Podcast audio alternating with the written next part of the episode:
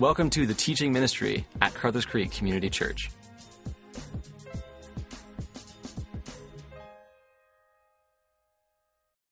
Well, good morning, Carruthers Creek. Uh, again, I'm very glad you're here this morning, and hello to our probably larger cottage audience today. We're glad that you're joining us, or wherever you might be online, listening or watching. Glad you're here. Well, uh, this is the second, actually last in our series out of the book of Proverbs, and we're going to be in chapter 8 today. And so, again, like we always say, if you've got your Bible uh, physically or virtually, we'd love you to turn there. If you don't have a Bible, always remember you can pick one up at either of our kiosks every single week. And if you don't own a Bible, it's our gift to you. We'd love uh, for you to have the Word of God. And so, we'd ask everyone to turn there in chapter 8, and we're going to be uh, exploring that and dialoguing through that uh, today. I need to start where I've started time and time and time again this summer. Because if I don't, again, we always go in the wrong direction with the Word of God, especially with the book of Proverbs. So let me state the obvious again for many of us who've been here for a while. The foundational idea out of the book of Proverbs is this Proverbs are not a list of promises from God. If you've grown up in church and you've been taught that they are promises, the people that taught that to you are sincere, but they're sincerely wrong. Proverbs are given so we know how to love God, love our neighbor, and love ourselves in a fallen world. If you want a summary, it's this Proverbs are not promises, Proverbs are promptings for godly living. Now, I've, uh, as I've also shared, the first nine chapters is sort of formulaically a conversation between a father and his young adult son, and we get to listen in on it. And as we all know, if you've been tracking with us, this is straight talk about God, the world, people, politics, family, sex, money, business. As I've shared before, it's a strongly painted picture for us of what it looks like for ordinary God followers to follow the God who loves us in this world. Now, in chapter 6, the father talked about giving money out that you don't have. And that's where we out, hung out last week. He talked about laziness. He talked about bad company. He talked about adultery again. And then he said these words to his son. And I don't know if you remember these, but he sat his son down and he said, Look, there are things that God actually hates. They don't just disturb him, they he, he hates them. It, it emotionally vibrates in the essence of who he is. And here's what it was He hates a proud look, a lying tongue, hands that kill innocent people, a mind that th- thinks up wicked plans, feet that hurry off to do evil, a witness who tells lie one after another, and someone who stirs up trouble among friends. Now, in chapter 7, which we're not going to go through in this series, the father sits his young adult son down again and talks in more detail. We move from rated R to 1X out of 3 about adultery. He's more detailed than chapter 5 or chapter 6. Now, please this week take the time to read this. Don't avoid it. Don't say, I've already heard enough on that topic. I'm not really interested. It doesn't apply to me. Do not let fear or apathy or boredom or stage of life actually sort of stop you from getting God's full picture. It is significant that God, in the first nine chapters of Proverbs, brings up adultery four separate times, and three of them are radically detailed. This is something that God knew we were going to have to face down, either in our own lives or in our family lives, or we'd have to live with the results of that sin. And so I encourage you, go back and read chapter 7. It is absolutely striking and fearful. Now, today we're going to be in chapter 8. Now, this is interesting because this is the most difficult and most important chapter in the whole book of Proverbs. In 36 verses, we get actually wisdom's autobiography. Wisdom in this chapter is personified. She is shown as herself, and she comes to give her message to the whole world. But the conversation doesn't start with her yet. It starts with that father again. The father begins to talk to, he calls his son and to us this morning to see, to love, to watch, to listen, to obey God's gift of wisdom to the world. After multiple foolish invitations, to live outside of God's ways, which we've seen in chapter 1, 2, 3, 4, 5, 6, and if you read it, 7. Invitations that promise a good life, a healthy life, a beautiful life, but actually conceal death itself, like an unseen trap. Now the Father reminds his Son and all of us that there is a better way. But not just a better path, there's actually a foundation on which all of the wisdom he has been giving us rests. Chapter 8 is the foundation for the whole house called Proverbs. And the Father starts by saying this. Hear the word of God this morning, Proverbs 8 1. Does not wisdom call out? Does not understanding raise her voice? Wisdom is crying out, and she is crying out loudly, actually, very loudly. Now, what is wisdom crying out to the world and to us? The father says, Can you hear her, son?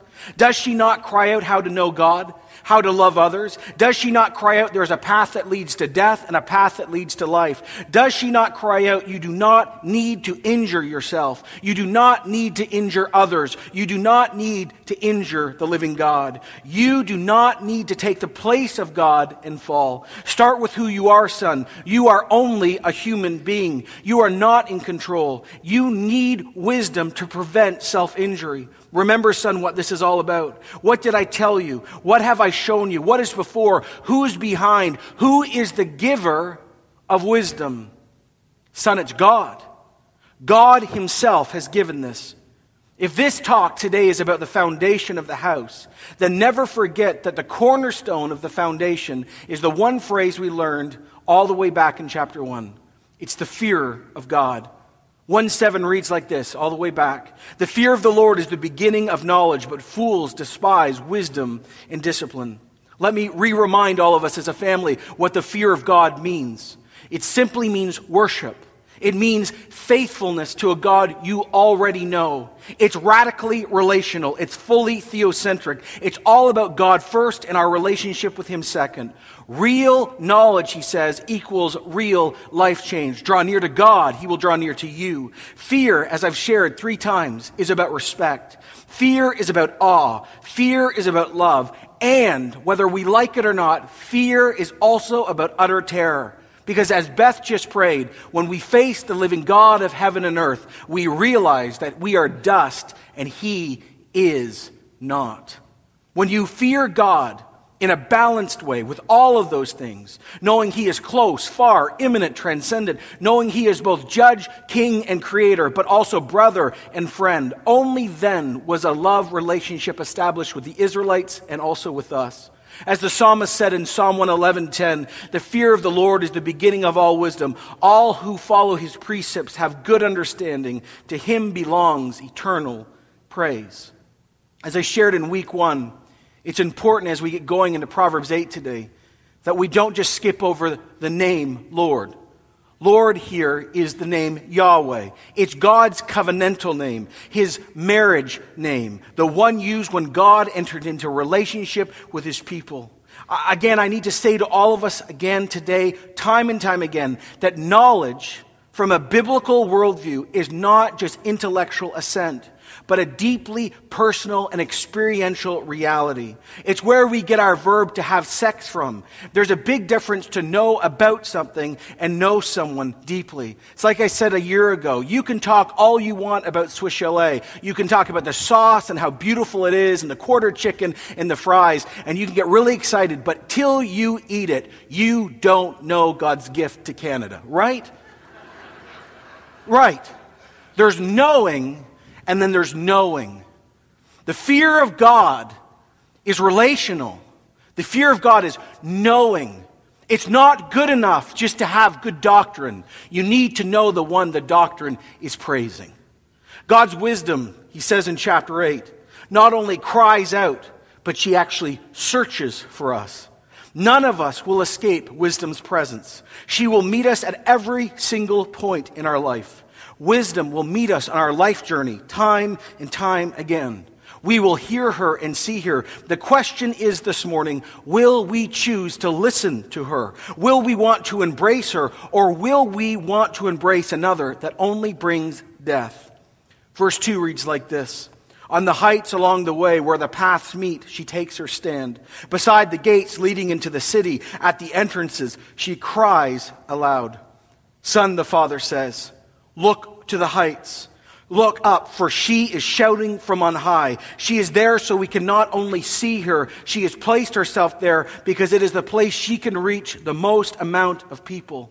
But interestingly, if you've been tracking with us, I, got this from another scholar when he said, she is contrasted. To the woman trying to promote sexual secret encounters who lurk in the streets and the dark squares at night that you can read about in chapter 7. Another said, Every line suggests that her speech is public, it's offered to all. She is not ashamed of what she is saying. Unlike the adulterous woman in chapter 5 and 6, who speaks to one young man trying to bring death and to satisfy her own needs. But not only there, son, the father says. Not only is she singing over your life as a whole, son, hear this wisdom will meet you at your crossroads. I found out this week that the crossroads in this time was not only the great place of travel to go to the left or right, north, south, east, west, it also was the place where sex trade workers would gather in that time. And this is so important. This is the place of decision, not only for journey, but sexual decision. This, of course, brings chapter 5 and 6 and 7 into clear, crystal focus. It is here where we must make the decision to move to the left or the right. From the heights, the Father says, and at the crossroads, wisdom meets us. But not only those places, son, she also meets you at the gates. Now, in this time, the gates was the boundary between urban and rural, but it also, more importantly, was the place place where elders would actually meet. It was the court of the day to decide all things for the community politics, family, faith. The question is this morning will wisdom be found where we actually make our decisions? She meets us at the gates. She meets us at the crossroads. She meets us from on high. But interestingly, also, she meets us at the entrance. She meets us at every entrance in the places we live our homes, our minds, online, in our cars. She meets us in every space that exists and that we live in. She is found all around us. She is found at the crossroads of life. She is found at the point of decision. She is found at the entrances of everything that we are.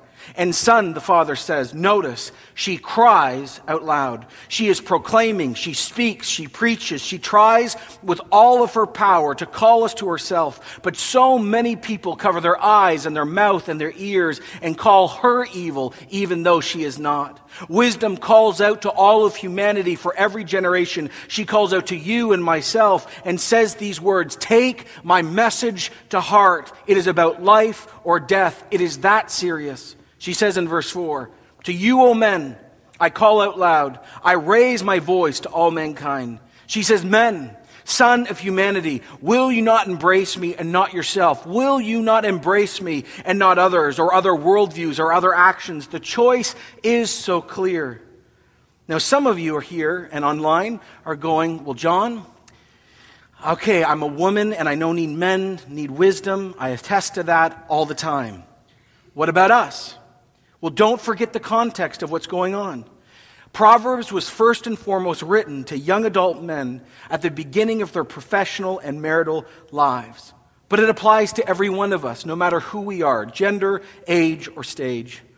She says these words You who are simple, gain prudence. You who are foolish, gain understanding.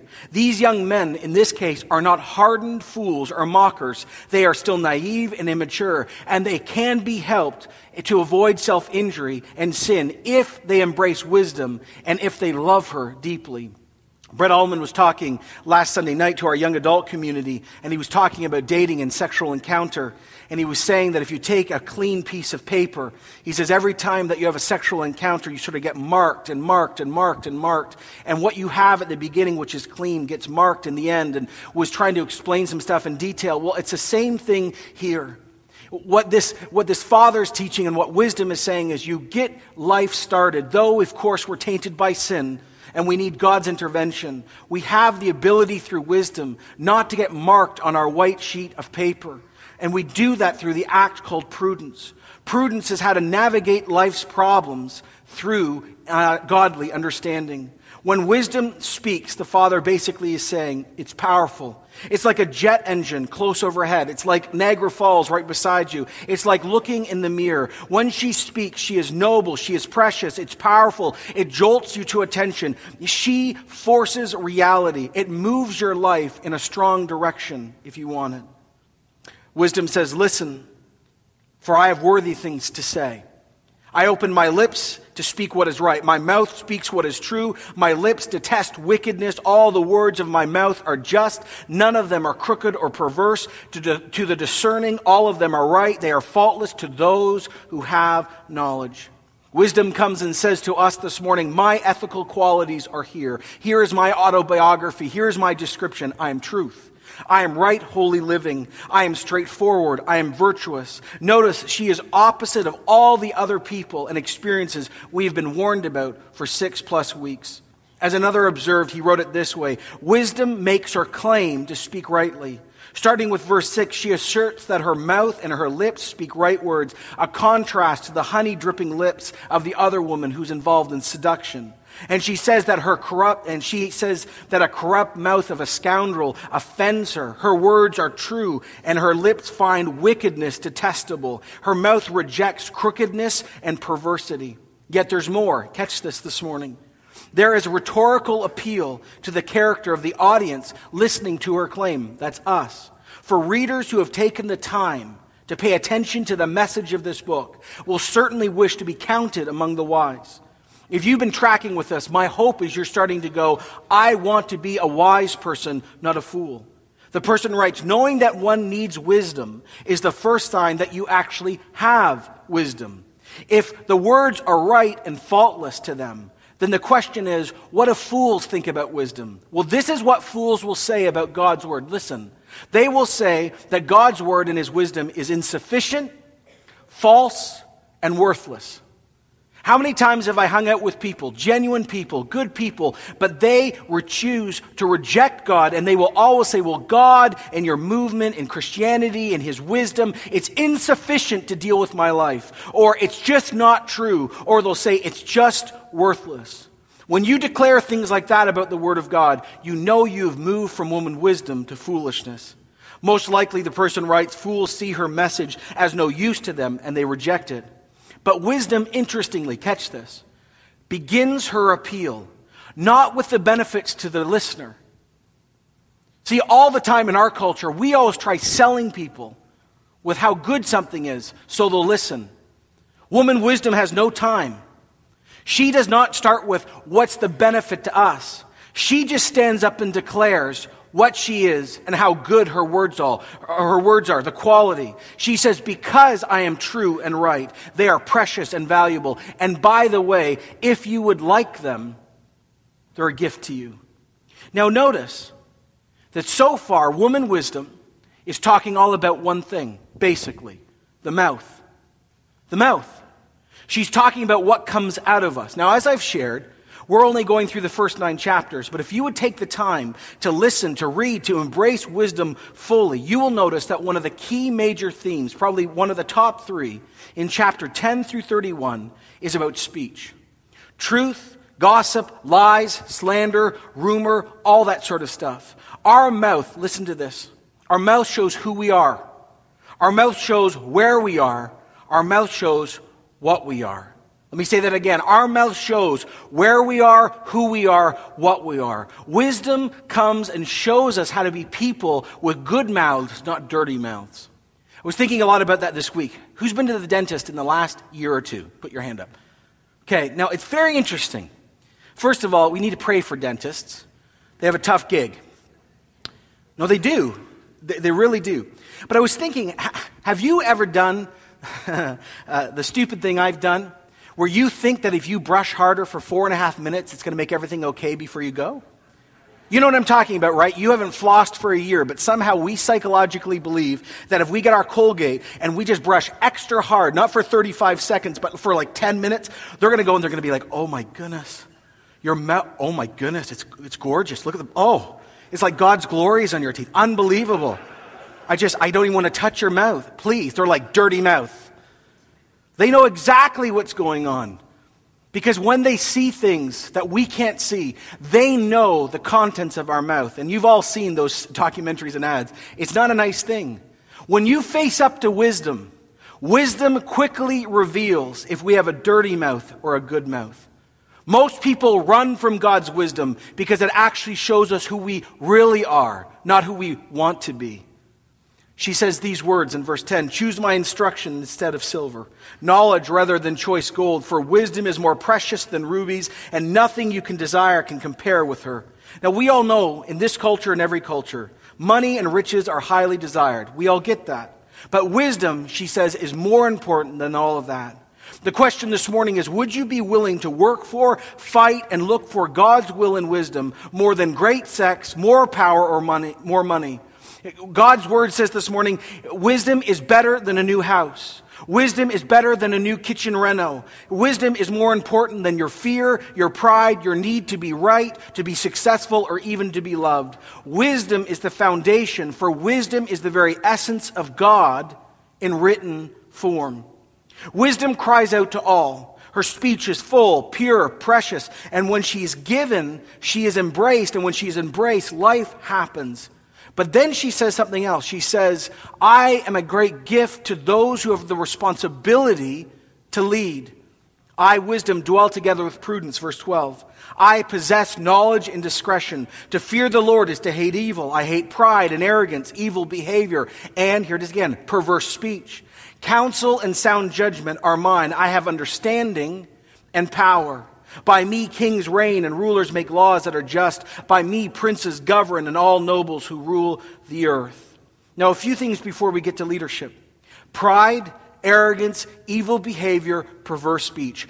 God hates this stuff. This is a real hatred that God has because these things violate who He is. But I'm very glad that He included in verse 14 the little phrase, understanding and power. Wisdom has the ability to actually change our lives. God Himself combines wisdom and power to bring about change. This shouldn't shock us. When Moses came off the mountain with the Ten Commandments, was he glowing? Yes, he was full of the Spirit of God and the Word of God. When Jesus was doing his great ministry on earth, he taught with one as, who had authority and he did great, powerful deeds. We are called to worship in spirit and in truth. We are called as people to be full of wisdom and full of the Spirit of God. That is how God has worked out things to provide change. And it's even here in the book of Proverbs. Wisdom without power will never go anywhere. Power without wisdom will end up hurting people all the time. And notice, this is said to leaders. Now, before many of you say, here or online, well, John, you may be a leader or others may be, but I'm not. Remember something. All of us, right at this moment, are leaders. The first place of leadership is you. Self leadership is the most difficult and most important form of leadership on earth. Is that not the heartbeat of Proverbs? God inspired, God empowered self leadership. Let me say that again. Is not Proverbs at its heart God inspired, God empowered self leadership? If we lead ourselves well, we will lead others well. If we do not lead ourselves well, we can lead no one well. And notice that leadership at its heart is the ability to influence yourself or others just towards a goal and direction. And that's almost all of us here, too. All of us sitting in this room have leadership in our lives, at work, in our families, in our volunteerism, in our church, our school, our job, you fill in the blank. If you've been given power in any way, given or earned, if you are the king somewhere of some place, then lead out of wisdom and nowhere else. All the other wells are poison. This is so important. Self leadership and leadership of others needs to start with woman wisdom, nowhere else. If you are responsible for leading and you are not regularly, if not daily, reading the Proverbs, you are limiting your leadership, influence, and ability because you are refusing to hear how God says you can lead well. I love how he says, verse 17, too. So many people come to me as a pastor and say, Well, John, what is God saying to me? I don't know God's will. Where do I go? What do I do? But almost all of his will is already plainly revealed. 90 to 95% of what God wants to tell us is actually given. Maybe only 5 or 10% is specific at the point. The Father says to his Son in verse 17, I love those who love me, and those who seek me find me. Wisdom is not hard to find. She's not hard to attain, but you need to go after her and then obey her. How many of us know God's heart? We know wisdom, but we choose not to obey. And when things go bad in our life, we end up blaming God or the church or pastors or leaders or others or the world around you or your friends. You can fill in the blank. And yet the truth is, we decided ourselves not to listen. If you seek wisdom, she will always be found.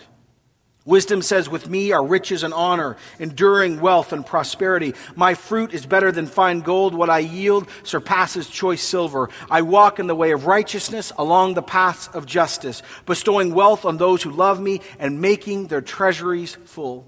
The power of the story of Solomon proves this grand truth. God came to the son of David and says, What do you want? He did not ask for power, sex, military might, for honor or fame, or even to be known beyond his death. All he asked for was wisdom so he could lead the people. And it pleased God so much that he said this, that he gave Solomon not only wisdom, but wealth and power. Solomon understood at a young age that everything starts here, nowhere else but here. The question is, do you know that? Well, so far, we've tracked with wisdom. And suddenly the scene changes. And now we arrive at probably the most famous portion in the whole book of Proverbs. We suddenly move to a new form of autobiography. And many people in the New Testament use this. So watch, watch this with me. Wisdom says in verse 22 these words The Lord brought me forth as the first of his works. Before the deeds of old, I was appointed from eternity, from the beginning, before the world began. This signals the beginning of God's path. Interesting. Wisdom is his first work, his first act of creation before the Ancient of Days brought forth light, darkness, sea, land, before organic life, before all the great lights, big and small, before plants and creatures and human beings. Wisdom was there. Now, this is not saying that wisdom was like some wife to God or was his consort or there was some other uncreated being called Sophia with him. Certain churches that embrace this go off the deep end and actually introduce their churches to goddess worship. It's a vile, vile violation of the gospel. All that is being told here to us is in the pre creation chaos of Genesis 1 2, where the world was formless and empty and darkness was over the surface of the deep. Wisdom was there.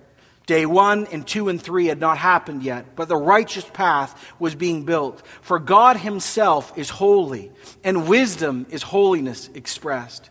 She says, When there was no oceans, I was given birth. When there was no springs abounding with water, before the mountains were settled in their place, before the hills, I was given birth. Before he made the earth or its fields or the dust of the world, I was there. When he set the heavens in their place, when he marked out the horizon on the face of the deep, when he established the clouds above and fixed securely the foundations of the deep, when he gave the sea its boundary so the waters could not overstep his command, and when he marked out the foundations of the earth. Wisdom says, before everything that we know happened, I was there. But not only was I there, I was involved in the act of creation. Proverbs 8 is not a technical reading of creation, by the way. With this grand allusion to Genesis 1, we're just being told of her presence at this moment. It's poetry, everyone. It's poetry. Verse 30 Then I was a craftsman at his side. I was filled with delight day after day, rejoicing always in God's presence, rejoicing in his world, and delighting in humanity. She had great joy, not only in God's presence, but in this new thing called creation, but especially when God made human beings. Now, why would wisdom have so much joy, such reaction, such praise when we got made?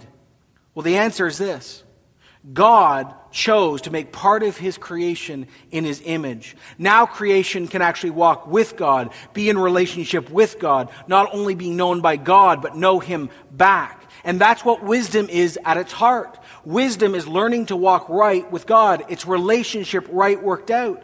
But if there was no image, there'd be no relationship, and no relationship, there would be no need for wisdom. Have you thought about that? Wisdom is God centric and human centric, it's not creation centric. Wisdom is given to us so we know how to walk with the one we're made in the image of. Now, if you've done church for a while, university caps on, and you've done church for a while and you've read the grand themes of Scripture, you're starting to maybe see a parallel to Jesus. You said, There's some language I've seen before. Well, you're right. John 1 1. Think about these words as you read Proverbs 8. In the beginning was the Word. The Word was with God, and the Word was God. He was God in the beginning. Through him all things were made. Without him nothing that has been made was made. Or Colossians 1:15, Jesus is the image of the invisible God, firstborn over all creation, for by him all things were created, things in heaven, earth, visible, invisible, throne, power, ruler, authority, all things were created by him and for him. He holds all things together. In him all things hold together. And before all things he was there. Colossians 2:2 uh, in order that they may know the mystery of God, Jesus, in whom he, are hidden all the treasures of wisdom and understanding. You're saying, John, really, it's, it's dark out. I'm tired. Oh, come on. Why are you doing this to me this morning? I only had one Tim's, not three. It's too much. Well, here's why I'm doing this this morning. This is absolutely important, and I'll tell you why. Because people are going to show up at your door, and they're going to smile and say, Hi, we'd like to talk to you about God. Jehovah Witnesses, Mormons, and even Muslim missionaries. And if you doubt that, trust me, they're coming to your neighborhood too. And they're going to talk to you about why Jesus isn't God in flesh, why he's just a God or a prophet or just a good guy or a social revolutionary, but he is not God in flesh. And what they're going to do to confuse you is they're going to pull out, believe it or not, Proverbs chapter 8 and say, see, see, this is a full allusion to Jesus. And, and see, he's called the firstborn in creation in Colossians 1, and wisdom was created. So this is exactly telling you the truth that Jesus, by the way, isn't God. He's something else.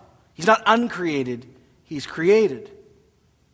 Now you need an answer for this, because if you don't have an answer for this, you'll get deceived. Here's how one person put it The writers of Proverbs did not intend to describe the Messiah or the person of Jesus. Rather, later leaders like Paul saw a correspondence and used what they call typology. Typology is a way to identify similarities in two God events, and they bring them together, showing that God is at work in the same situation. You need to remember all this when we read our New Testament and see Jesus associates himself with wisdom. Woman wisdom is not a pre incarnate form of the second person of the Trinity. Jesus is not to be identified with wisdom that way. The language about Jesus being the firstborn over creation should not be pressed literally, as if Jesus was a created being. Here's the crucial point the association between Jesus and woman wisdom in the New Testament was a powerful way of saying that Jesus is the embodiment of God's wisdom. Here's the point Was Jesus perfect, yes or no? Everyone? Yes. Did he ever disobey his father? No. So, did he obey the book of Proverbs perfectly? There's your answer.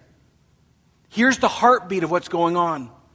Paul and others and John, Jesus' best friend, used wisdom as an allusion to what Jesus did fully. What we are called to do. It's why Israel failed and Jesus didn't. It's why we failed and Jesus didn't. He obeys God perfectly. He is the author of creation and he works it out completely.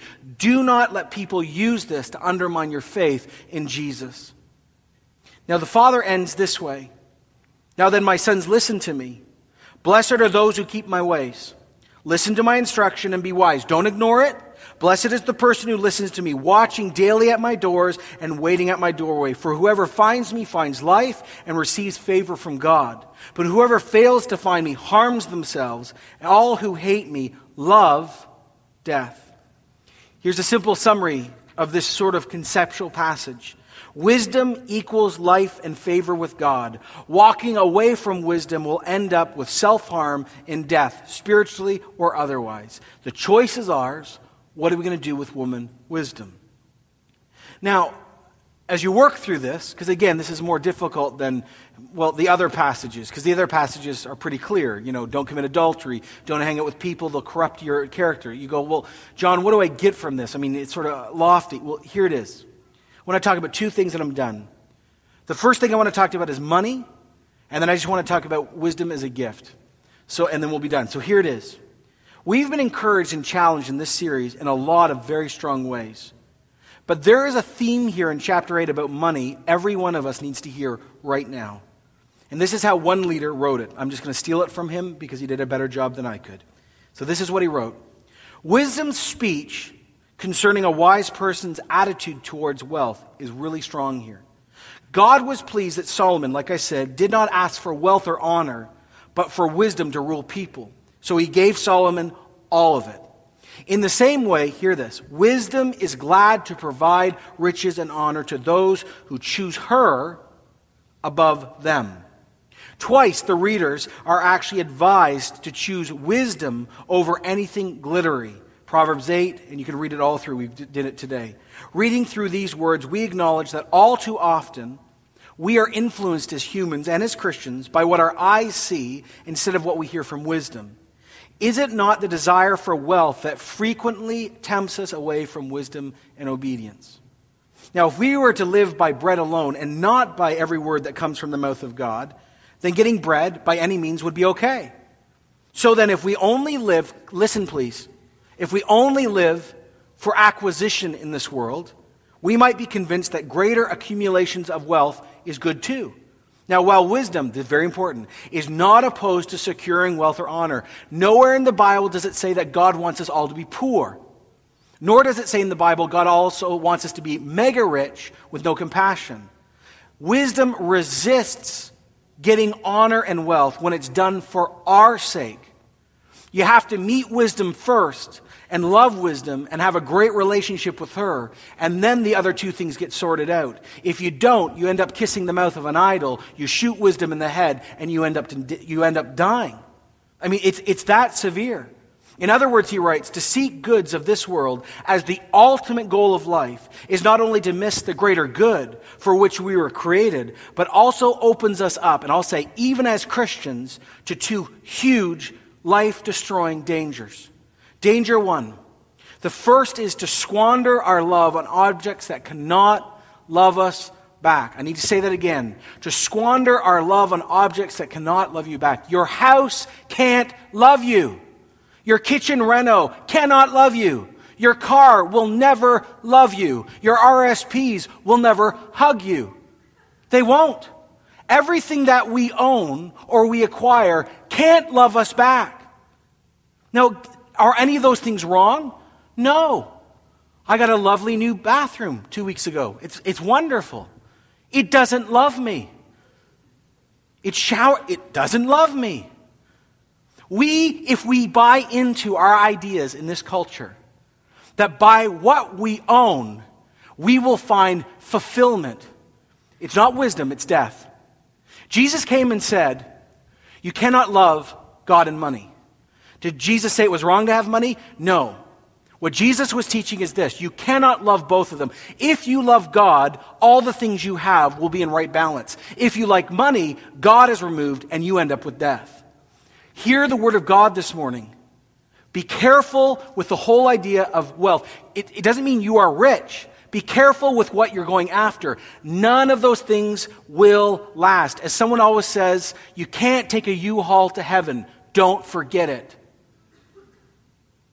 The first danger is that we would give our life to things that will never love us. And if there's one thing in our culture we're all desperate for, it's real love. Faithful, long term love. All that stuff goes. The only love that lasts is God's.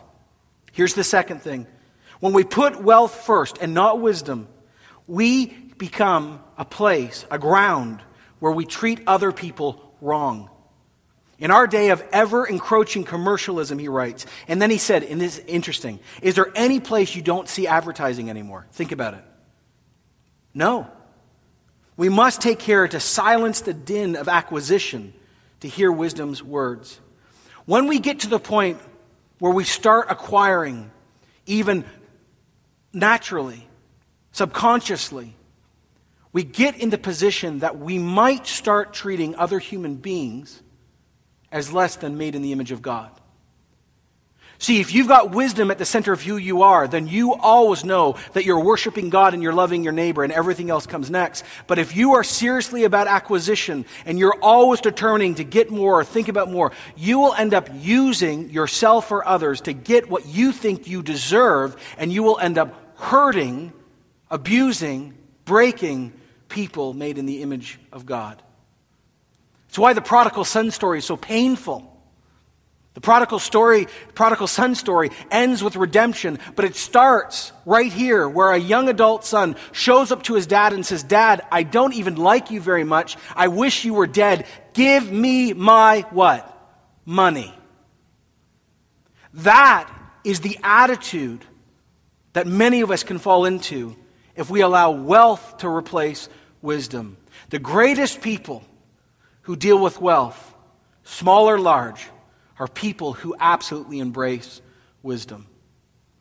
God comes to us as a community and to you listening and watching and says, I've got no problem with your money, your cottages, your cars, or whatever you've got, as long as I'm first.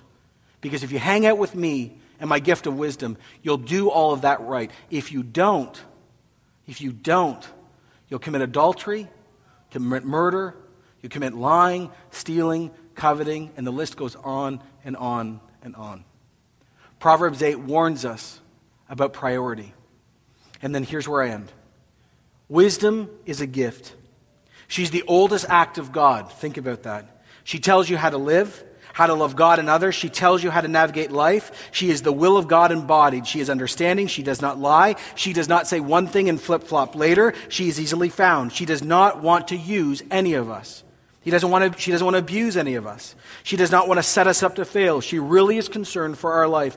Wisdom is God's gift to a foolish world. She meets you from on high. She meets us all right now at the crossroad of our lives. She meets us at every gate of decision. She meets us at the place where we all live and says simply these words Will you take time to listen to me? Again, as one person wrote, if you want to know how the world works and how to navigate life with pitfalls and problems, Get to know wisdom because she's been around since the beginning. The challenge beyond money is simple because so many people say, John, but give me the application for the next seven days. It's this, and it's really not that exciting. Blessed is the person who listens to me, watching daily at my doors and waiting at my doorway. You say, Well, John, what's the take home? Well, here it is. Do you really want to know about wisdom? I mean, really. Is it more important than your job? Is it more important than your kids? Is it more important than your TV time? Is it more important than fill in the blank? None of those things are wrong. But interestingly, here in chapter 8, the Father reminds the Son, and wisdom reminds the world of one thing you have it. You say, well, well, John, I just, I'm not sure. You've got it. Open your Bible. This is like kindergarten. Open your Bible and read Proverbs and say, Lord, now what? And make it consistent. Or open the Word of God. You may not get it all the first time. I still don't get it half the time. But the point is, unlike so many other cultures and Christian communities on earth, we don't have one Bible in our home. How many do you have? 20? And then, oh, there's this online thing. I have it in 4,000 languages. Right here. If you want to know the application, it's this let woman wisdom speak to you all the time. Ask the question from the Lord What are you saying? How would I apply this in my life? Because in the end, she says, Blessed are those who sit at my door daily, who are waiting, who are eager, who want. Why? Because she says, I'm ready continually to give you gifts. The application is don't cover your ears, don't cover your mouth, and don't cover your, your, your eyes and say, I don't have time. Because this is the thing that makes everything else at least right. The question again, for myself as I was studying this week in you, is do we really want it? Is it more important than wealth? Because almost everything we do revolves around wealth and family. But if you want to do family right, you want to do community right, you want to do wealth right, you need to do wisdom right. This is the word of God to us this morning. Thanks be to God, and let's pray about that. Jesus, thanks for your community. Uh, thanks for your word. And, um, you know, sometimes, Lord, this is difficult. Sometimes it goes in places we don't expect. Sometimes, to be honest, Lord, parts of your scriptures aren't interactive like other parts. But here's my prayer for myself as a, leader and also just as a human being and for all my friends who make up this church and others in other communities. Help us to be people of wisdom. I mean, really, God, would you um, impress on us the necessity of this? I pray about uh, our, our dealing with wealth. I pray, Lord, that if in this community, any of us have put uh, acquisition uh, in front of you, that you'd forgive us. If we have used people or we have put our time or money into things that will not love us and made those priority, forgive us.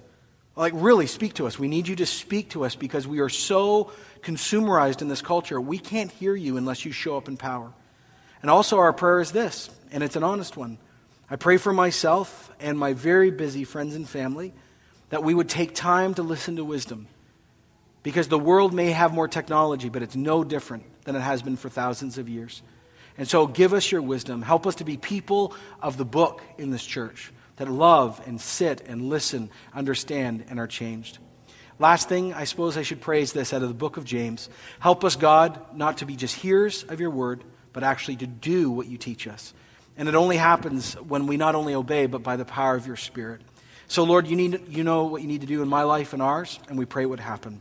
Uh, we ask this in, name, in the name of the Lord Jesus Christ, who is the full embodiment of wisdom and our example. And all of God's people said, Amen. So we're going to stand up. We're going to respond in worship. So why don't you stand and stretch or do whatever you need to do? And uh, as Dan leads us, uh, I just want to say this. This is a good time. Uh, maybe you don't do this usually, but just as you start to sing in your mind, just to simply say to God one thing Thank you. When's the last time you thank God that He comes into our life time and time again by His word and helps us out? He's a good dad, isn't He? Is He? He is. He's a good dad who loves us. So let's sing to the God who's given us wisdom. Let's sing.